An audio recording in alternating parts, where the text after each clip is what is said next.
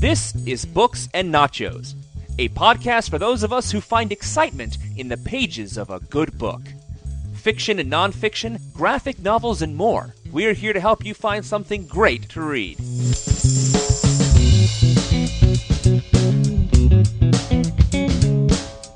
Hello and welcome to Books and Nachos, Venganza Media's podcast about everything in print. I'm Arnie, your sometimes host of Books and Nachos, and for a long time, we have been put in the opening credits that we discuss fiction, nonfiction, graphic novels, and more. Well, we've done fiction, we've done nonfiction, but the podcast has been around a couple years. We never got to a graphic novel until now. If you go over to nowplayingpodcast.com, the movie review podcast, hosted by me, Stuart, and Jacob, we are currently in the midst of a Batman retrospective series looking back at all of the Batman theatrical releases from 1966 through the upcoming The Dark Knight Rises. And I'd never really read a Batman comic, so I decided to jump in, as I talked about in our Tim Burton Batman review, and read The Dark Knight Returns, the Frank Miller classic. But since I haven't read a Batman comic, I don't feel that my opinion alone would be enough on this, so joining me from now playing is Jacob. Yes, this is Jacob, longtime listener, first time podcaster for this show at least. And like I said when we were doing that giant Marvel retrospective building up to the Avengers, I'm the comic book guy. This is what I really love. The movies are fun. I like watching them. But this, the, the graphic novels, the comic books, the art and the words put together, this is what really excites me. And if you listen to our Batman 89 show, I said that's where it all started for me with the comic books and, and it all started with Batman. So it's, I'm really looking forward to revisiting a lot of these classics and getting a newcomer's perspective, Arnie. Now, I've never really read any Batman comics. I'd read for our now playing Aliens versus Predator podcast, some Batman versus Predator and Batman versus Superman versus Aliens versus Predator. And way back, if you listen to our Batman Returns podcast, which will be coming up, I did read a few Robin comics, but I never got into Batman. Now, the reason I picked the, this comic and what we're doing next week, The Killing Joke, is because I've understood those are what really inspired Tim Burton's vision for his 1989 film. And Jacob, since you got into Batman through that 1989 film, were these some of your first go-tos? The Killing Joke was that that was one of the early Batman comics that I bought off someone at school because it had been it was like the third or fourth printing. Dark Knight Returns, I came too much later. The comic book market's really different today. Everything gets collected and put into a graphic novel trade paperback form. But back then in, you know, the early 90s, it had to be a very special story to be collected. And they were a little bit more expensive. Again, I was in junior high. I didn't have a whole lot of money to pick up graphic novels. It was tough enough scrounging up, you know, 75 cents to buy a comic book. So I had been collecting and reading comics for maybe three or four years before I finally picked up The Dark Knight Returns. But now by this point, you have read so many comics that I'm going to lean on you as we go through these graphic novels on a little bit of comic history because I'm a longtime Marvel comic reader, but mostly I read the mainstream stuff. It isn't until the past decade that, and really thanks to movie tie-ins, that I went back and started reading such seminal classics as Watchmen and V for Vendetta and Dark Knight Returns and Maus and many of these others. And I really think of when with my mostly uninformed opinion, when I think of the turning point for comic books away from kiddie fare and into this more all ages type of thing, I do think of the early to mid 80s and Alan Moore and Frank Miller are two of the names that I hear a lot, but I don't know a lot about. Yeah, you know, you talk about these different ages of comic books, the golden age, the silver age. The silver age has a very specific date. There's one issue that pretty much defines the Silver Age. Showcase number four, October 1956, when the Flash was reinvented into how he's known today. For the Dark Age or the Bronze Age, whatever you want to call it in the 80s, 1986 was that year. Dark Knight Returns begins during the first half of 1986. Watchmen comes along during the second half of 1986 two big game changers for the comic industry, taking it into a much more mature market. It had been slowly evolving that way, but I, I, these are two groundbreaking series that really said, hey, we're going to do comic books a little bit different now. So you're telling me that this came out before Watchmen, which is shocking to me because when reading this, I really got a Watchmen vibe off of it. And they were both DC comics. Yeah, there's a lot of similarities. I really picked that up this time reading through it, having read Watchmen more recently because of the movie that came out a couple years ago yeah, I, I was, you know, with comic books and with artists, they start so far ahead and there's always talking about, hey, this is the kind of story I want to do, talking with the editors, both in DC. Who knows? It might have just been the spirit of the times. It was the Cold War, Reagan. We thought we are going to blow up the world. And you see that kind of paranoia in both of these stories. And looking at this story, as I understand it, it is out of continuity, right? It's its own like parallel pocket universe where Batman is an old man. He's 55 and he's been retired for a long time. Commissioner Gordon is 70 and being forced into retirement. And all the superheroes have pretty much vanished except for Superman, who's now an agent of the government. Yeah. Superheroes kind of forced out of the public eye something similar to Watchmen too. But yeah, there, there's this, I guess this Frank Miller Batman universe. I think it's called like Earth 31. Uh, you know, with these comic book universes, they have multiverses where they try to explain every different variation, every different what if story. Frank Miller has built this Batman universe where you have year one, you have Dark Knight Returns, you have his all-star Batman and Robin the Boy Wonder, and they all kind of build into this own little version of his universe, his Batman universe for him. And I think the other thing I did not realize until picking up the graphic novel to read for this is that The Dark Knight Returns was actually a series of comics. I thought, like you said, graphic novels were different than trade paperbacks. I thought this was just a single graphic novel. I didn't realize it was a series of issues that came out over a period of time. Yeah, it was just four issues. They were extra length. They, I think they were called premiere issues back then. They were square bound. And this wasn't even called The Dark Knight Returns. It was just called Batman The Dark Knight. The first issue, they all had their own separate titles for each issue. The first issue was Batman The Dark Knight Returns. And so when they collected this together, that's how it gets referred to now. Now, when we were talking about Batman 1966 at Now Playing, we both agreed that that kind of cast a really long shadow over Batman. So is that what the Batman comics were until Frank Miller started this Dark Knight? Had he even been called the Dark Knight before this? Oh yeah, I mean, Batman, when he first started in the 40s, it was very pulp. It was inspired by comics like The Spider or The Shadow. I mean, the original design that Bob Kane came up with for Batman was just a dude in a suit with like a, a cape with some jagged edges, so it kind of looked like wings. It wasn't until these ghostwriters came along and slowly redesigned the characters where we get this Batman that we're now familiar with in this costume. I mean, eh, of course, they're trying to tap into the popularity of Superman at the time too. So it was these two different genres, the pulp and the superhero. And it was, you know, Batman fighting gangsters, but as time went along, the comics code really pushed out a lot of those more gritty crime elements in comics. You couldn't do that.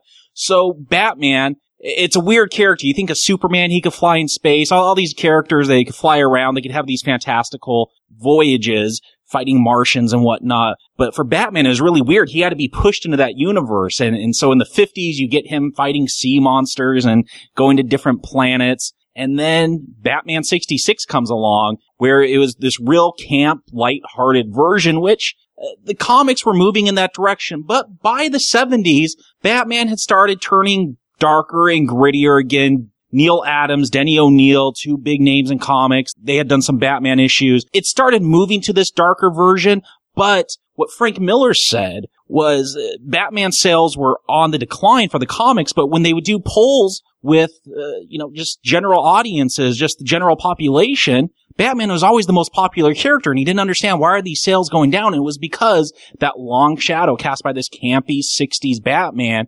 And he really wanted to take that character and, and, try to bring it back more to those pulp roots to this darker version of him, the Dark Knight. And I, I think without that history, this story doesn't really have the impact that it, that it does because of that crazy history with Batman. I think I'd agree. I think that somebody reading this back in 86 probably was in for a lot more of a jolt than I was because when reading this, I can't help but think of the things that came after that I've already read that this reminds me of. I mean, you've got Batman as an old man. Well, I've read the Marvel comic Old Man Logan, which I think is very derivative of this now that I've read this.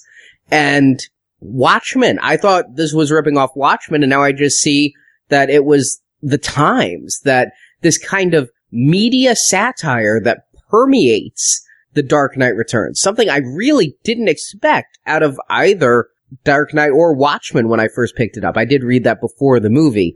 The media satire, the commentary on the social states, all of this type of thing probably was really whiplash inducing to people who were used to holy rusted metal Batman.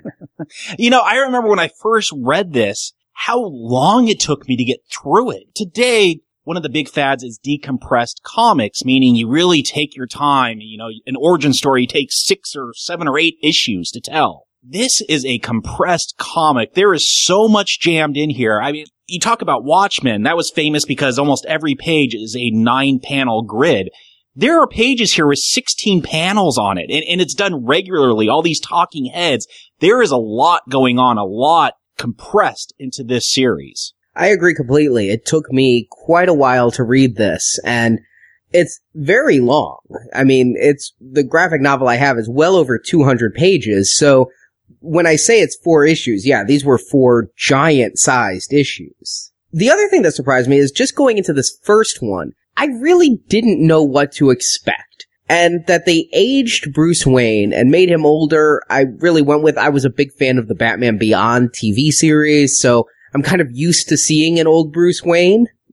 To have him retired like this, I didn't know who the enemy was, but I kind of went with Joker. It's the go-to, and especially since I knew this was some of the inspiration for the Burton film. And so when it starts and they're talking about Two-Face is going to be the villain, that also, I had no clue where this was going to take me. I just was really surprised that it was actually going to be a string of villains. It basically is very episodic in that every issue, while it has continuing themes, every issue has its own fight. Batman has his own villain in each one to overcome. Yeah, I noticed that too. Like, there's so much going on in this series. Again, so compressed. This first issue, Two-Face. Then we get this mutant gang leader.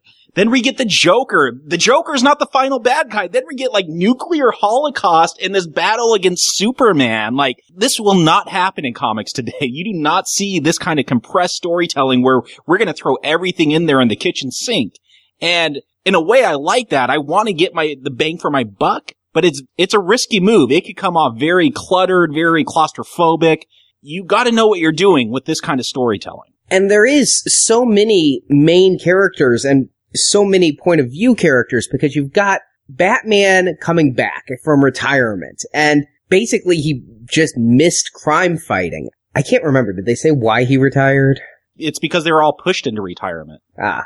Which you don't find out till like the third or fourth issue. It's, it's a kind of a mystery going on the whole time. Okay, yeah. There, and there's several of those that just persist throughout the entire thing. I kind of liked in the first issue, the villain is Two-Face, but you're left wondering if it's really Two-Face or if it's an imitator because they showed Two-Face and he's been cured. Plastic surgery had gotten to the point where they could fix that purple side of his face and make him normal again. And you've got doctors on TV claiming he's perfectly cured and should be sent out into society. This is where Miller's social commentary started. And I liked it at first, but I've got to say as the four issues went on, I got a little tired of the repetitive nature of how these TV psychologists just kept being apologetic towards the criminals and saying they need their chance to be back in society, and yet calling Batman insane and a criminal who must be stopped and all of that. It's unsubtle to me in the 21st century. Yeah, and I think it's really maybe kind of a little bit ahead of its time. I mean, I remember in the 90s when you started to get like the Menendez brothers and, oh, I was beat as a kid, so it's all right that I killed my parents. And you started getting all the political correctness. I mean, I'm sure that was, has its roots and it was going on in the 80s. I just wasn't aware enough uh, to, to realize it going on. But that's what sticks out is that he really caught on to that. It, it does go a bit too far. He, he keeps pounding it. And I don't feel like there's this thread. Is Batman a fascist? Are his methods, are they the right thing? And I like that there's this dialogue going back and forth, but I don't feel that Miller ever provides a satisfactory I don't know, want to say an answer. I like a little bit ambiguity, but I would like for him to have some kind of a viewpoint on it. And I, I feel like There's a lot of questions raised here over and over, sometimes the same question over and over, and there's not a satisfactory resolution to those. And I agree completely. I think that if I read this one issue a month over four months, it might not feel as repetitive. It felt to me like throughout this entire graphic novel, Miller hit a lot of the same points again and again.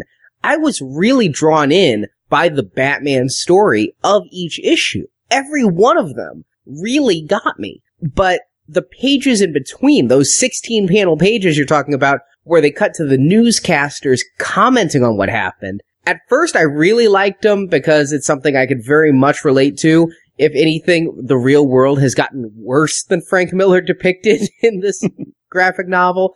But yeah, by issue three or four, I found myself kind of taking a deep breath and going, all right, let's see the stupid psychologist again. I mean, I'll, I'll, give this to Miller. He's, he's really grown to have a cinematic eye with his comics. Uh, if you've seen 300, I mean, that's pretty much, they just filmed the pages. I mean, he drew that to be cinematic. And I really see those roots with the Dark Knight Returns. You know, I've read his Daredevil stuff, uh, his Wolverine, miniseries that he drew, and he, I didn't really feel he had the defined style that he does today. And I think with the Dark Knight Returns, you really see that style developing and his pacing, you know, it, it does get cumbersome with all these TV talking heads going on, but I like he's kind of bringing that cinematic eye to it. There's some, some of my favorite comic panels ever are in this series. You know, we get Superman and he's talking to the president we don't know who's talking. All we see is this American flag and it's just drawn to be waving and waving and it slowly forms into the Superman S. I love that little sequence there. And then when Superman finally appears, you never really see him. You see the aftermath. You see a crushed subway. You see, uh, you know, the, this newsstand with the magazines blown all over. I, I feel that Miller really has a great eye in this series.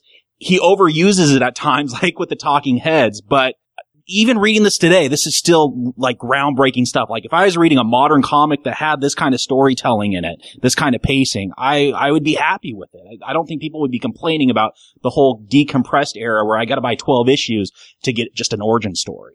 Did Miller do the art of this? I guess I didn't realize that. Yeah, Miller did the pencils. Klaus Janson, who did a lot of the art when Miller was writing Daredevil, Miller, he started writing it and then he'd write and draw. Klaus Janson was a collaborator of his. I believe Klaus Janson did the inking and then Lynn Varley, who Miller again has worked with a lot, will will see that coloring done in Dark Knight Strikes Again and 300. Lynn Varley does the coloring here. So he did all the penciling and then we had an inker and a colorist come in. But yeah, this is, this is his art. And I have to say, since we're talking about the art, I'm torn because it does have some great panels. I really did like the Superman because I wasn't expecting Superman to be in this. It's the Dark Knight Returns. So I didn't realize Superman would be part of it. Some of his splash pages are absolutely gorgeous. There's some great poses of Batman and there's one page that I really remember of Batman holding a body draped in a flag.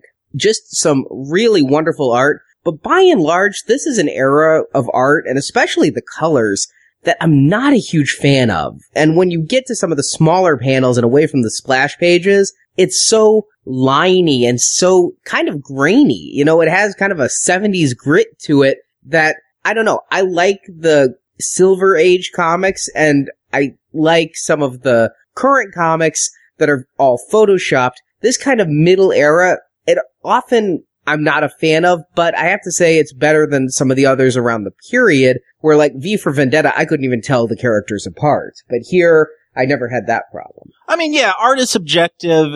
Everyone's going to have different tastes. I typically like clean line artists. Mike Allred, Brian Bolland, who we'll talk about when we get to the killing joke. I really like clean lines. There are some stylistic artists though that really work for me. Not all of them. You take someone like Sam Kieth who uh, did the Maxx in the 90s, was made into an MTV animated series. His has a big fan base. His style just isn't for me. Too scratchy. Here, I like this. I'm surprised you don't like the coloring. This is all watercolor. This was all painted. I, I think this is a beautiful looking. Now, granted, I, I own the absolute edition of this, which if, if you don't know what the absolute edition is, they're the big archival, they're 8 by 10s, huge slipcased hardcovers. great reproduced colors and everything. So uh, I'm not looking at this in grainy singles form or in an older trade paperback. I, I have a very high end edition of this, and, and I think it looks beautiful. The, the art, I, and I got the eleven dollar paperback on Amazon. so that maybe that accounts for the different. I mean, I think again the coloring. It, this is watercolor. This was a painted comic. It's beautiful to me. The art.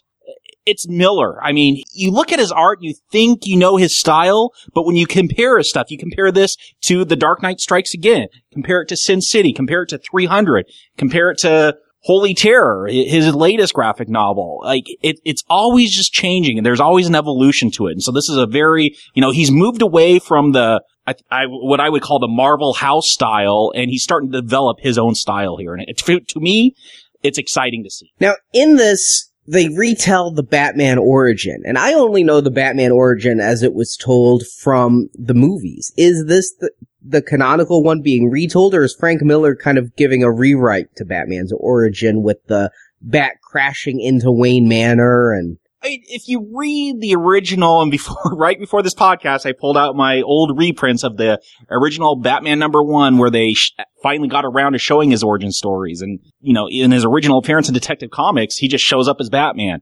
But it, it's, it's all done like on two pages. It doesn't really go in depth. His parents die. He swears to their spirits that he'll devote his life to fighting crime. He's doing some science, lifting some barbells.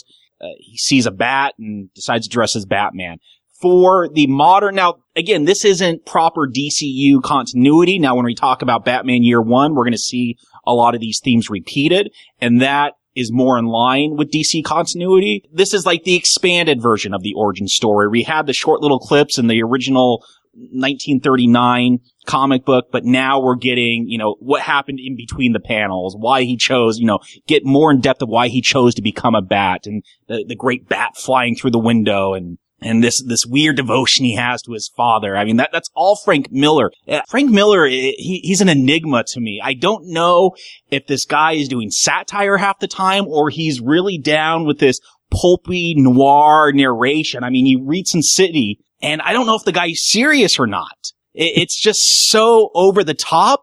But everything I've read and the long discussions I've had about Miller's work is he thinks this is tough. He likes this. This is this is what a man is with that, I guess he thinks a man uses guns. Now we talked in the Batman podcast about how it's a big thing. Batman doesn't use guns. Here, he is down with the firearms. I mean, this is an older Batman and they do confront will Batman kill? I mean, that's always been the big thing. Not, you know, he has grappling guns and that, whether or not you want to call those guns.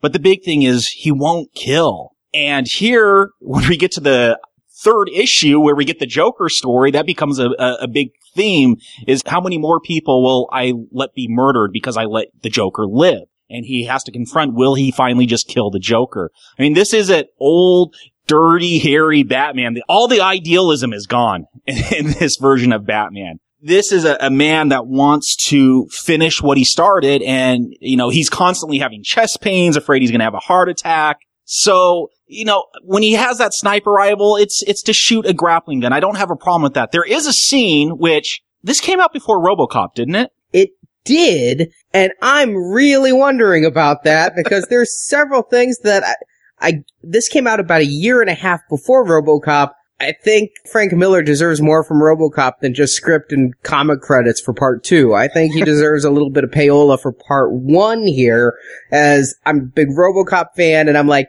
that's from RoboCop. And I had to go look to see which came first and the comic came first. Yeah. I mean, all the new satire that you see in RoboCop and Batman busting through a wall to save a hostage, which we see that in RoboCop. He breaks the wall to save the mayor and grabs the bad guy. Now what?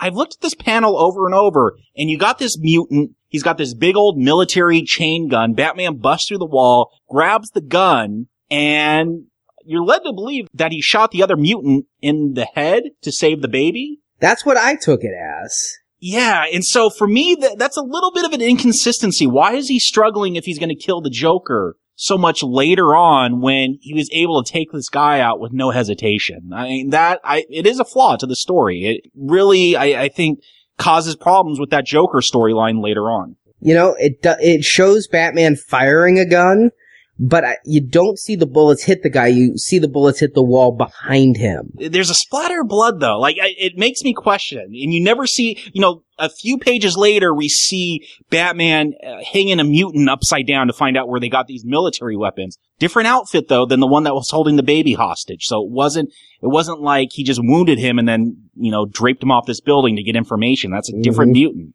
These mutants, I really had a moment of questioning because we mentioned RoboCop. Some of them wear helmets. They all have these visors. And so I thought that stylistically they looked like RoboCop. When I saw the ones with the helmets, I thought that. Then I saw the ones with the visors. I started wondering if these were real mutants because they all looked like Cyclops from the X-Men. Yeah, I mean, Frank Miller has this real punk aesthetic, and this was very, I mean, growing up as a kid in the 80s, whenever you saw punks on the media, there were these very grotesque versions, stereotypical versions of them.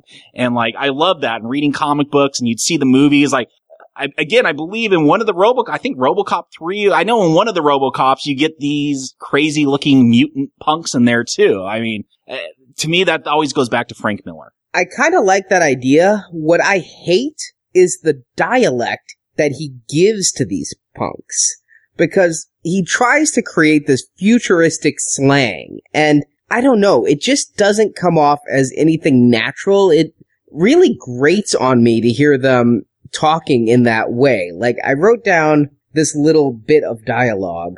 That Batman, he nasty. Toss Spike right through the sign, Don. I figure that real cool, Rob. Figure fixin' the sign didn't Billy up the price of the games and leader don't shiv on Batman. Leader say he pegged Batman. Leader say, but leader chill in a cell, Don. And Batman, he nuke half the gang radical. Hey, eyes sideways, Don. Chicken leg coming wearing colors. You know, I noticed there's times where they speak in almost this pidgin language like that, and there's times where it's almost like it's a whole different language. I gotta figure this is taken from Clockwork Orange. If you've read it or seen it, you know that these future cyberpunks have their own dialect, their own slang in the book. You don't get a glossary in Clockwork Orange. You gotta figure out what they're talking about throughout the story. Take these new words and context. And I, I figured that was just a nod to that novel. You're right. You know, now that you say that, the Droogs, that makes a lot of sense. I, the future Droogs. What I love about this is as it goes on though, these mutants are just shown, and again, I think it's another target of Miller's satire in addition to the media. And in addition to pop psychology, I mean, he kills Dr. Ruth in this. It doesn't Yes. get more blatant or more 80s. He kills Dr. Ruth on the David Letterman show. But he also has these teens who are these mutants, and I thought these were this hardcore gang. But later on, they become like the Bat Boys. They change allegiance and become a group of gang vigilantes, which again, maybe it's they're supposed to be badass and Batman has healed them and turned them to the good side. I took it as these teenagers will follow whoever, whatever the latest fad is. You know, if this were written today, they'd all have Justin Bieber haircuts, you know? Well, I mean, they do split her off into different groups. The Sons of Batman are one group. Later on, we see some Nazi gang members, and they mentioned that they had followed the mutant leader before he was defeated by Batman. I mean, there is a splintering, and the Sons of Batman, these are not uh, guys. I mean, they're chopping off people's hands for shoplifting a candy bar. It's like going back to RoboCop, Ed 209, like this extreme justice. And it's not till the very end, till the fourth issue where Batman reins him in. He's like, I'm going to train you. I'm going to teach you to be the true sons of Batman. I was surprised how short the Joker's portion in all of this was and how anticlimactic it turned out to be. You know, to me, it was shocking when I first read it. The, Joker, I, I love his introduction. He's gone into this catonic state because Batman's not around anymore. Throughout the Batman comics, there's always been this play, this dialogue. You know, the Joker needs Batman, Batman needs the Joker. They're in this eternal dance. They create each other. They give each other purpose. And you, you see that here at the beginning. You get these glimpses of the Joker throughout the first couple of issues. And he's, he's just kind of contonic and drooling in an asylum. And then in the media, they start talking about Batman, that he's returned. And like, you see this glow in the Joker's eye and he starts coming back to life and he starts getting his strength back and, you know, his lips become redder and fuller. Uh, and then it all culminates in, I guess it's appropriate that it's at a carnival. That seems like, you know, if the Joker's going to have a hideout, if it's, it's going to be at a carnival.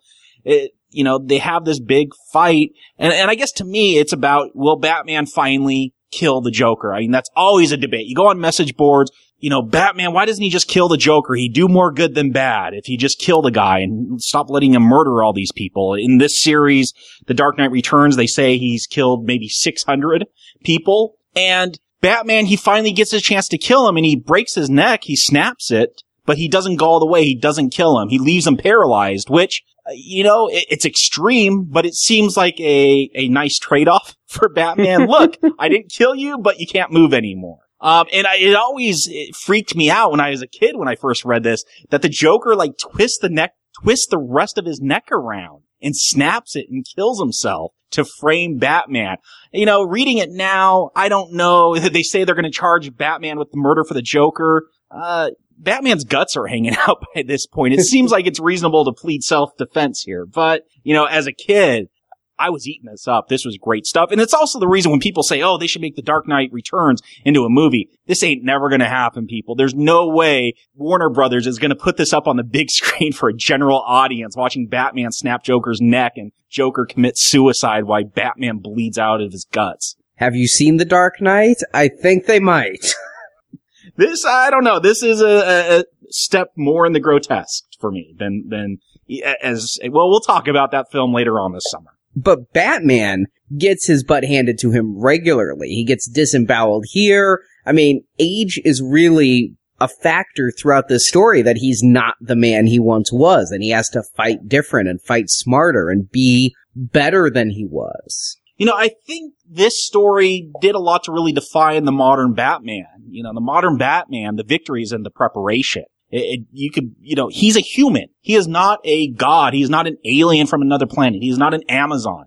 He is a really rich guy that has to be at the peak of human perfection and has to be really smart, has to be able to prepare for anything and have a plan for anything. And so I, I, I see a lot of those roots here where it's, it's not about his body. He, you know, with the comic books. You always had Batman comics and you always had detective comics. And the Batman comics were more punch 'em up and detective comics were more of the detective, the, the, the smart guy, the, the crime solver using his mind. And here you, you kind of see those two come together that he knows he's old, that he can't kick as fast as the other guy.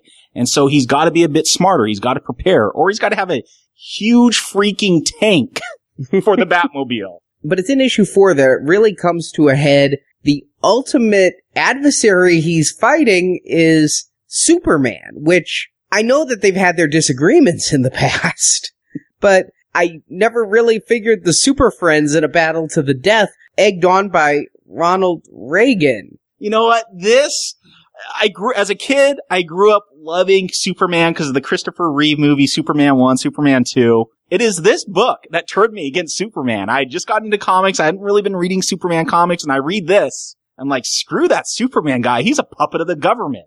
Batman is cool and Superman wants to put him down. Now, there's a long history of these two teaming up. You talked about Super Friends and, you know, even earlier than that, you had World's Finest, which was a Superman Batman team up book. And I'm sure there was times where black or red or yellow kryptonite influenced Superman to fight Batman, but it was never like this. Like this now has become a cliche, the Superman Batman fight. Like I love it here. All you comic book writers could stop doing this now. Like all I need is this Frank Miller fight. Like this has become a cliche, but this is really where you saw them throw down hardcore. This wasn't, you know, 50s or 60s what if or dream stories. This is the real deal here. And it happens in the wake of a nuclear holocaust. Now, this nuclear holocaust thing is something that really made me think again of Watchmen or V for Vendetta because all throughout all four issues, they're talking about how the government and you know, Frank Miller's targets of satire are so scattered in this.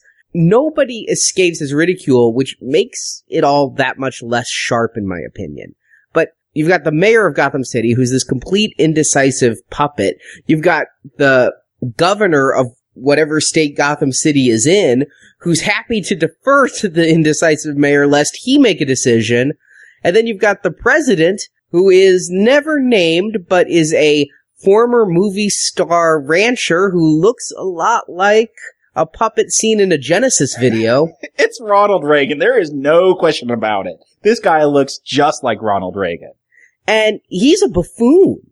He's talking about candy and ranching all the time that he's trying to ward off this basically a Cuban missile crisis over the Corto Maltese, where the Americans and the Russians are kind of fighting over missile placement in that area. And it ends with the Russians sending one nuclear missile at the U.S. I don't think it's too far of a stretch with the parody here of Ronald Reagan with the candy eating. I mean, Reagan did love jelly beans. Yes. But yeah, this isn't just a, a, regular nuclear missile. This is like a megaton bomb that even if it doesn't hit its target, it's going to destroy the earth, reverse weather trends, send out electric magnetic pulses that will knock out the power everywhere. And you get this dialogue from Superman. You know, you don't get thought bubbles here, but you get a lot of, you know, again, I think this is when we were transitioning out of thought bubbles and you just had captions. You had like that hard boiled noir uh, inner thought that Frank Miller is so known for these days. But the whole time Batman talking about how there was this arms race and Superman was supposed to be the nuclear deterrent, which again, Watchmen, Dr. Manhattan's supposed to be the nuclear deterrent because we have a superhuman. But they, the Russians beat us to it. They won the arms race because they built this mega nuclear missile that could just destroy everything. See, I didn't even, I guess, catch that it was this mega nuclear missile. I knew it was destructive. A nuclear missile usually is. When it causes the power outage, that's actually, you know, what would happen. A nuclear missile causes an EMP that would take out the power. And they even have the talking heads on the television. I don't know how, what they're using to record since there's no power. I, I, think they were actually talking in the past tense, so this was like flash forward talking about what had happened. Okay, because they were saying that the with all of the U.S. defenses down, the Russians were free to just bomb us all into oblivion, but then they chose not to. But it's Superman who saves the country by diverting the missile and then somehow decides after, with that, he almost dies in the process, which was something I really liked. I thought that was a nice detail to see Superman weakened after seeing Batman weakened issue after issue after issue. Well, yeah, I mean, what happens is there's this nuclear fallout. Gotham goes into total chaos revolt mode. I mean, an airplane loses power, crashes into one of their big towers, parts fall, starts setting off the cars that have all stalled. I mean, Gotham's on fire, people are rioting. And Batman comes in with the sons of Batman. He gathers them up and says, we're going to restore order. And they start rounding up people and they say, look, you have a choice. You could be bound or you could start saving the city. And see James Gordon, he getting people to line up and start a fireman line passing pails of water to put out these fires and try to unite the city. And I think that's what the threat was that people, the whole time Batman was this bad guy. He'd come back into the public and they got a new commissioner that would put out a warrant for his arrest and was going to bring him down. And now the public eye's turning. Now Batman's the hero. Maybe we need these vigilantes. You know, Frank Miller's again interesting. He was greatly affected by 9/11. He became much more pro-government, pro-US government, and we need to put our trust in the government and have them protect us from these terrorists. But before that, the government was a target of a lot of his comics. Very skeptical and, hey, maybe we need to put our faith into these supermen, these beings that, you know, they're great men in the Nietzschean sense they'll rise up and they'll lead us the true way. I mean, that's really the feeling I get from his pre 9-11 work. And you see it here. It's not the government that's going to save you. It's these self-made Ayn Rand men, you know, Atlas Shrugged men that are going to save the country, save the world. And I do love this issue because you get Batman and the, and the sons of Batman riding horses through Gotham. And it's a great, great visual. It's just very striking. Yeah, you get some of those great splash pages here with, you know, cause again, the EMP takes out all the cars. How are they going to get around? Well, Bruce Wayne just happens to have a bunch of horses. He's a, he's a rich guy. That's what rich people have. And some great splash pages here as they ride around on their horses. And during this, although he's preparing for his fight against Superman, they've had a couple talks, which were great little scenes where they, Superman is trying to convince him, you know, things were fine the way they were, just stop doing what you're doing, and Batman persists. And he knows that he's gonna have this fight to the death with Superman, and so he calls in the only other hero we see. There are several others mentioned, but the only other one we see, he pulls out Green Arrow. Yeah, Oliver Queen, who's now missing an arm. It makes it hard to be like an expert bow and arrow person when you only have one arm to use. But like Bruce Wayne, and I don't think, I don't, I don't know, Arnie, maybe you got the sense, I don't know. I don't think they really mentioned that. Oliver Queen, he's also a really rich dude, like Bruce Wayne, but he's been hiding out in Europe or some other country and has snuck back into America to help Bruce Wayne take out Superman. Everything I know about Green Arrow, I learned from Smallville. So I, So you don't know nothing. no, no. There's a new series coming out though. I know. and they have their final fight and major spoiler alert, I do love how it ends because throughout the entire four issues, Batman's been talking about having a good death. What would be a good death? Dying in a car accident, not a good death. Dying at the hands of Superman, you think he's finally getting his good death. And this whole thing has been so much about Batman dying that it feels like the way this very much could end, being especially outside of continuity. It could end with the death of Batman. They do tilt their hand though a little early. They they show Batman taking a pill and he says, "I have one hour. Superman better be on time, but I know he will be. He always is." I wish Frank Miller would have teased that out a little bit more because you're already sus- suspecting something. I actually went the other way with it as a first time reader. I thought he was taking some nitroglycerin because he's been having chest pains throughout. I thought he had one hour because he was going to die already. And so when he seems like he could defeat Superman but then dies, I, it had been very much alluded to that his heart was giving out. I thought his heart had given out. I thought it ended with the death of Batman. I was as fooled as everyone else. I mean, I just love this fight. Batman in a robot suit plugged into the city's power in Crime Alley where his parents died. I mean, he gets a punch in that makes Superman bleed. That, that, that was always a moment of pride for me when I talk with my friends that were big pro Superman people and I was the big pro Batman person. I'm like, Batman was the only human that's made Superman bleed. And then Oliver Queen shows up to shoot a synthesized kryptonite arrow because again, Batman's really rich and he had time and money to make synth- synthesized kryptonite to take out Superman or at least weaken him. Hey, it worked much better for Batman than Richard Pryor. I'm sure we'll get there someday on Now Playing. and it it's left at such a cliffhanger. In the end, Superman kind of gets what he wants. Batman does go back underground, but he's not retired. He's now just starting an underground movement of the Sons of Batman to take back Gotham in a more silent manner. Yeah, I mean, Bruce Wayne is totally erased from Gotham after this fight. Alfred, uh, who I don't know, I don't think Frank Miller really likes Alfred. Alfred just seems kind of like a, a nag. I mean, of course, he's probably like 90 years old by this point, hmm. but he, he just kind of complains and whines throughout this entire series. But Alfred, he blows up Wayne Manor, blows up the Batcave, has a stroke or something because of it, he dies has a himself. stroke, yeah. yeah. And then, yeah, Batman. I, I love the moment though. Carrie, who is the new Robin, in this series. Well, I guess we'll have to talk about her, but she's the last person at the burial of Bruce Wayne and Superman turns and looks at her and Bruce Wayne's heartbeat starts up again and he could hear that. Superman could hear that with his super hearing and he just kind of winks at her and knows, okay, I know something's up, but I'm going to let it go. Like, okay, maybe Superman's not such the jerk that we, he, we thought he was the entire time. Yeah, I do like that it redeems Superman, which, you know, from a marketing standpoint, I feel they have to do, right? You Yes. can't take the man whose box office gold at this point. Well, I guess three had come out, but we were still not to Quest for Peace yet. Superman was still the number one guy in the mass media. To make him a total asshole seemed like a mistake. So at the end showing, alright, we're gonna let Bruce Wayne go and just, I won't say that I know he's alive. I liked that little twist at the end.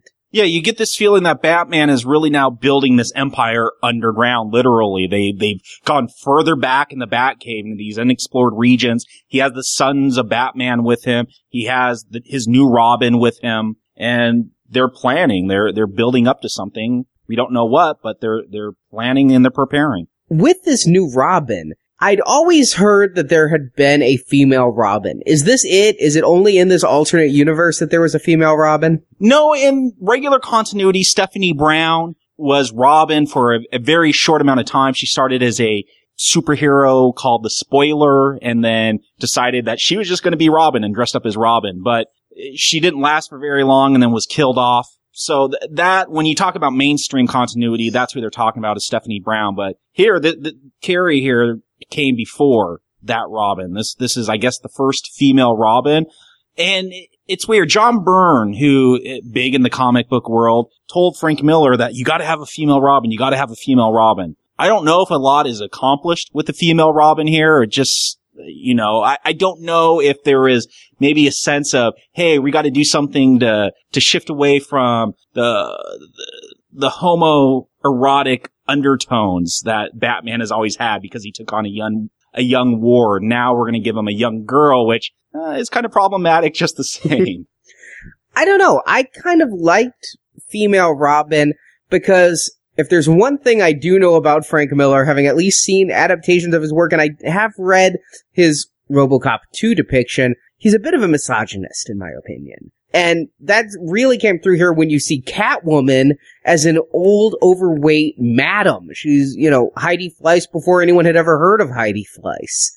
And it was refreshing to see a positive female character in a Frank Miller comic because I had not seen that. I've not read a lot of Frank Miller, but I hadn't seen that. You're not wrong, Arnie. The, his treatment of females is problematic to say the least. Maybe if uh, we ever do a Sin City books and nachos, we could really get into it because every woman is a whore in that series.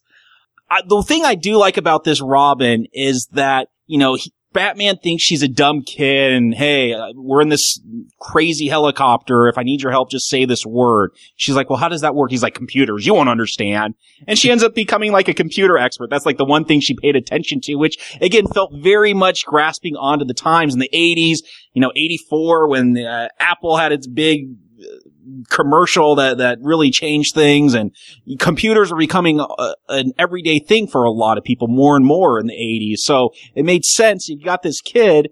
Yeah, that, yeah, they probably know more about computers than the old people do. So yeah. I did like that characterization of her that, you know, she's not just this spunky little kid that could flip around for some reason, but she's got some brains too. The other thing I liked about it is it helped humanize Batman a little bit because he seemed so dark, so fatalistic that when I saw the early scenes of the new Robin just trying out her scene, er, trying out being acrobatic and trying on an outfit and just trying to become Robin, very reminiscent of like the early scenes in Kick-Ass or Spider-Man, the movie. I figure when she sees Batman, Batman's gonna tell her to take off the silly costume and go home. But the fact is Batman needs someone to connect to. Yeah, he didn't really connect to Alfred in this. And so he actually takes her on and she defies his orders and he keeps saying, if you defy my orders, you're done. You're out. But he never actually kicks her out. It shows a side of him that still needs human contact as more than just vengeance and more than just cleaning up the streets. Despite all of the sons of Batman he has, there's only one Robin who feels like his confidant and his partner. The rest are his troops. Yeah, and he mentions the previous Robins. He hints at some falling out with Dick Grayson, who was the original Robin. Then he says something happened to Jason Todd. I had to look up to see when Jason Todd was murdered by the Joker. That was after this, so he never says what happens to Jason Todd, but uh, a couple years later, the fans voted for Jason Todd to be murdered. um, so there, there's, there's a few little hints dropped along the way that Robins have been problematic for Batman. And this is a theme that they've touched upon in, in other Batman stories. But, you know, one you talk about humanizing this Bruce Wayne, this Batman, because he is so dark and grim. I mean, there's the one scene where he, he grabs her, she's fallen from the helicopter, grabs her and is just hugging her. Like, there are some touching moments when he calls her a good soldier and he's just embracing her. They, they are effective in humanizing this Bruce Wayne. So with that, that wraps up our conversation of Batman The Dark Knight Returns to steal from now playing. Jacob, do you recommend it? Oh yeah, I, I think, and maybe Arnie, you, you could touch on this more, but I, I think the great thing about The Dark Knight Returns is that you know, it's Batman. He's someone in the public zeitgeist. We know Batman. We know the Joker. We know Robin. So you could come to this without needing to know a lot of the continuity because this is almost a what if or an elseworld story put in the future. You know, it works as a self-contained novel or graphic novel, if you will. And that's what I like. You don't have to have a lot of comic book history to sit down and read this. And maybe the satire dates it a little bit, but the art, the storytelling, just how different it is. I mean, even from comics today, which have been influenced by The Dark Knight Returns, this still stands out. It doesn't go above the superhero genre, but I think it's a great example of superhero comics. One of the best examples. Yeah, I would recommend The Dark Knight Returns. I'd agree. I'd recommend it. I think reading it at this day and age, I'm somewhat jaded. It's not a new Batman for me. It is the most extreme Batman, even more than Nolan stuff. This is a very extreme old Batman. It's stuff that has been ripped off so long that the original seems paler in retrospect. But I had a great time reading it. Some of the art didn't enthrall me as much as others. Some of the satire really got tiresome, but I don't know a lot about the Batman comic continuity. I know the movies. I know some of the TV show. I've seen a few cartoons here and there, but everything in it was familiar enough. Now keep in mind it was familiar enough possibly because Two-Face has been in two Batman movies and maybe this helped with bringing Two-Face to that lore. Superman is also very famous. The only new element here to me really was the mutants and it's a future society. But it's not really though because Reagan's president. It's an alternate society. Yeah. So I really had a great time reading this and it left me really hanging because it ends with Batman planning and I could see that as a very nice end. It's a much better end for this character than we saw him at the beginning where he's just racing cars to try and do something exciting since he's not Batman anymore. So you could not possibly comprehend my abject disappointment when 15 years later Frank Miller writes a sequel. I'm like, yeah, let's see what happens next. A lot of people were wondering what happened next and were excited. What a mess The Dark Knight Strikes Again is. Now, you said Frank Miller was messed up by 9-11. This came out shortly after 9-11, but is it possible it was written before 9-11? Oh, I, I'm guessing it was because I know even with the Dark Knight Returns, he had fights with his editor saying, I need artistic integrity and these issues are going to come out when they're done and they're not going to come out according to some schedule. And he is, I mean, All-Star Batman and Robin the Boy Wonder, which I think got seven or eight issues before it finally just got canceled, took like three or four years to get those seven or eight issues. and he wasn't even drawing that one. He was just writing that. But I'm guessing this was written before 9-11. And by the time he started doing the artwork and, you know, Lynn Varley comes back to do the coloring, this was one of the early digitally colored comics and you could kind of tell that they were really experimenting here on some of the pages. I mean, digital coloring is very common now, but this was an early example of using, you know, an artist inking something and then scanning it in and using computers to color it. So I got to figure the lead time on this was pretty long. Yeah, it started in November 2001, so I feel like it, at least the early stuff had to be written pre 9/11, but 9/11 seems to permeate this book for me because it's now in an alternate future with a Max Headroom like president. I mean, we've gone from Ronald Reagan to Lex Luthor, old and fat, has created a hologram who is the puppet president. I mean, President Luthor wasn't an original idea. They had played with that in Superman. They really changed Luthor from this evil mad scientist to just like this genius businessman who, you know, it's like the Austin Powers, Dr. Evil in 1990 doesn't make as, as much sense trying to take over the world through those old 60s ways that if you want to take over the world, you become a tycoon, a business tycoon and make your money that way. But if Frank Miller's targets were scattered in the first one, in the second one, they're positively epileptic. I mean, he's now taken it to the extreme where you've got naked news and all of these things. And I feel like there has been a total shift, whereas before there were some stabs at the liberal agenda by far with the news thing and the whole liberal media. Here, it feels like he is putting in bold ink on every page, the liberals are going to ruin our morals and our life. He, he was always a polarizing figure, but not so much as when the Occupy Wall Street movement came out, and he pretty much said there are a bunch of dirty hippie terrorists that are ruining America, and like everyone's pretty much turned against Frank Miller at this point. Like I said, his latest work is Holy Terror, which was originally supposed to be Holy Terror Batman, where Batman goes up against Osama bin Laden, and DC was letting him do it, but he took the character so extreme. He's like, it's not really Batman anymore. And he had the grace, I guess, to just make it into an original character. But yeah, look, this is only my second time reading it. I, the first time I read it, like I said, I got my Absolute Dark Knight, which has both series in it. And I had never, I had read Dark Knight Returns. I had never read Dark Knight Strikes Again. And this is three issues instead of four. And I remember I, I read that first issue and I don't think Batman shows up in that first issue. I mean, we see some like shadowy silhouettes, but it's mostly about Robin, who is now Catgirl and it dresses, and, and, not just like one cat. She's not just like a puma. She's a puma and a cheetah. She has different cat outfits and runs around on rollerblades.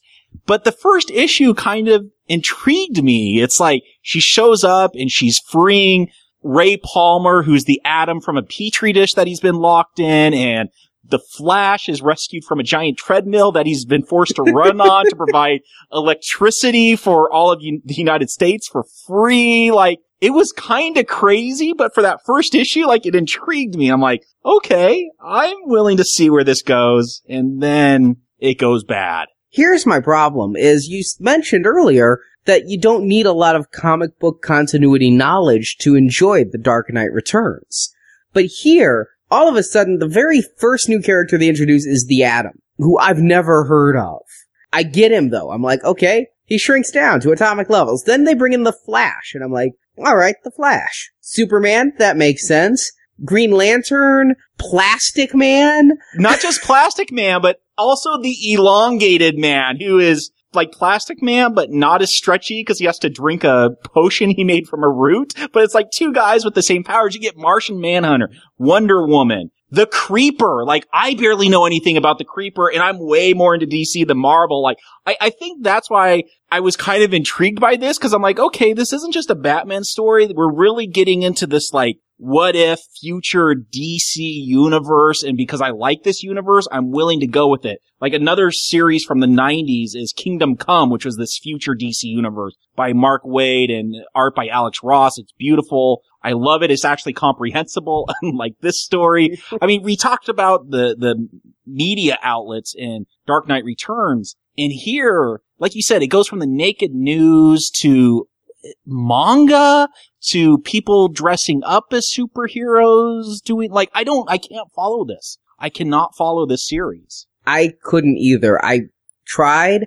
I followed the gist of it, but it's really hard to just understand the full depth of it unless I think you are so versed in this DC universe. That's at least what I'm writing it off as is I just don't know DC well enough to understand what the hell I'm even looking at in some scenes. I, they never mentioned elongated man by his superhero name. And so I never knew who that was. I mean, Arnie, if you had, talking about just looking at this thing, if you had problems with the art in Dark Knight Returns, like I said, Miller's always evolving. And, and I guess we could talk about devolving art styles because this book is ugly. Like, I don't get what he was going for are these three second sketches that he's doing in some, like, I can't even call them panels. Uh, the uh, Dark Knight Returns was so tight with all these panels on a page. This characters are all over the place. They're all done in different styles. It's a grotesque looking book.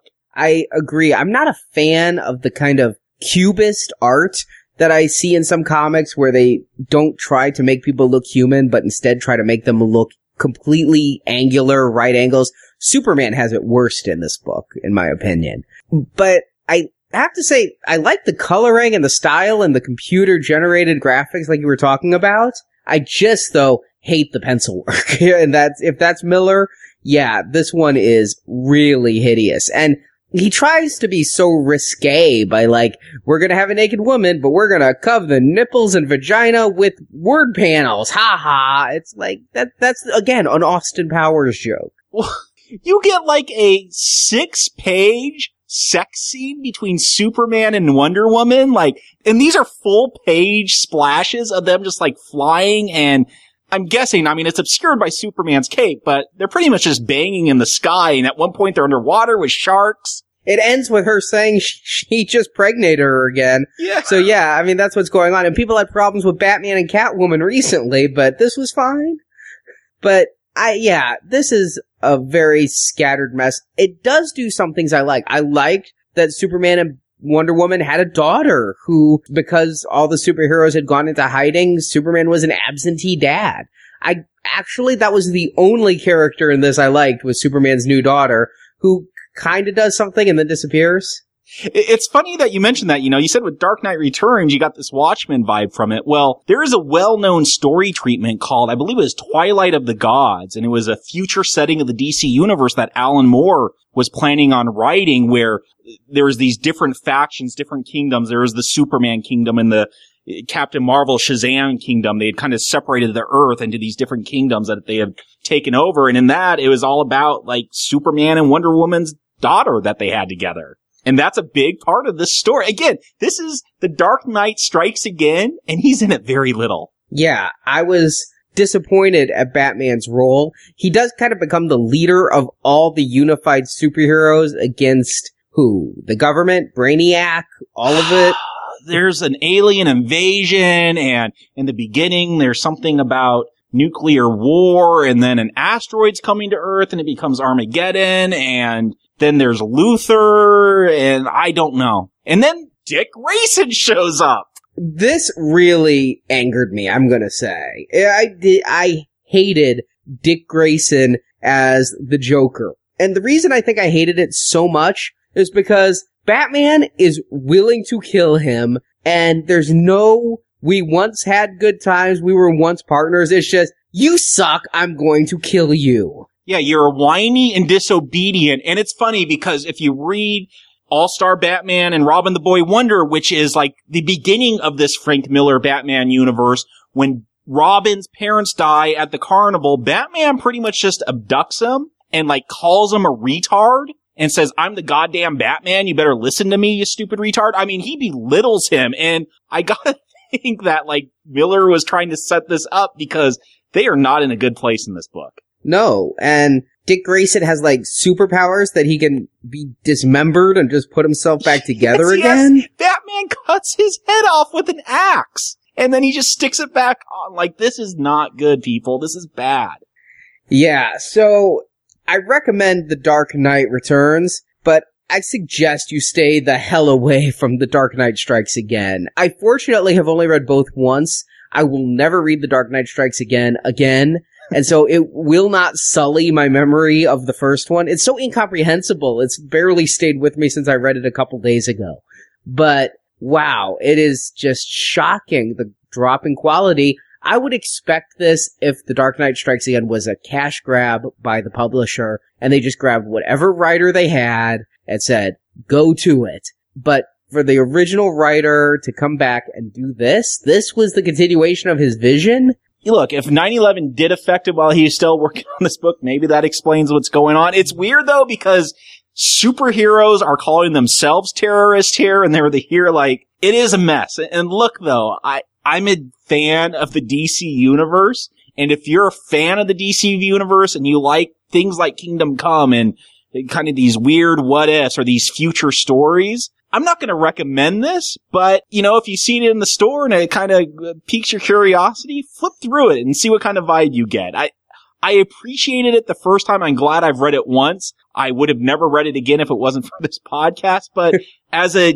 DC fan, seeing all these kind of characters, uh, a mild enjoyment from it uh, for a one-time enjoyment and not something I want to dip again. But no, it's not something I'd recommend to, you know, I wouldn't give it a, a straight recommend for just anyone in the general audience. I'd say if you're still lucky enough to have a bookstore in your area, especially one that has a coffee shop, go in and read the first 50 pages while sipping a latte and you'll just not want to read anymore.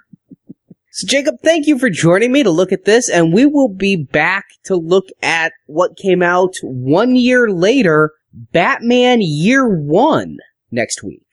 So thank you listeners. Remember you can check out our reviews of the Batman movies over at nowplayingpodcast.com and also tying into Now Playing, Stuart will be back in between our Batman podcasts looking at books tying in to our Steven Spielberg retrospective. You can find out all about that at nowplayingpodcast.com. So until next time, remember, support your local bookstore or comic book store.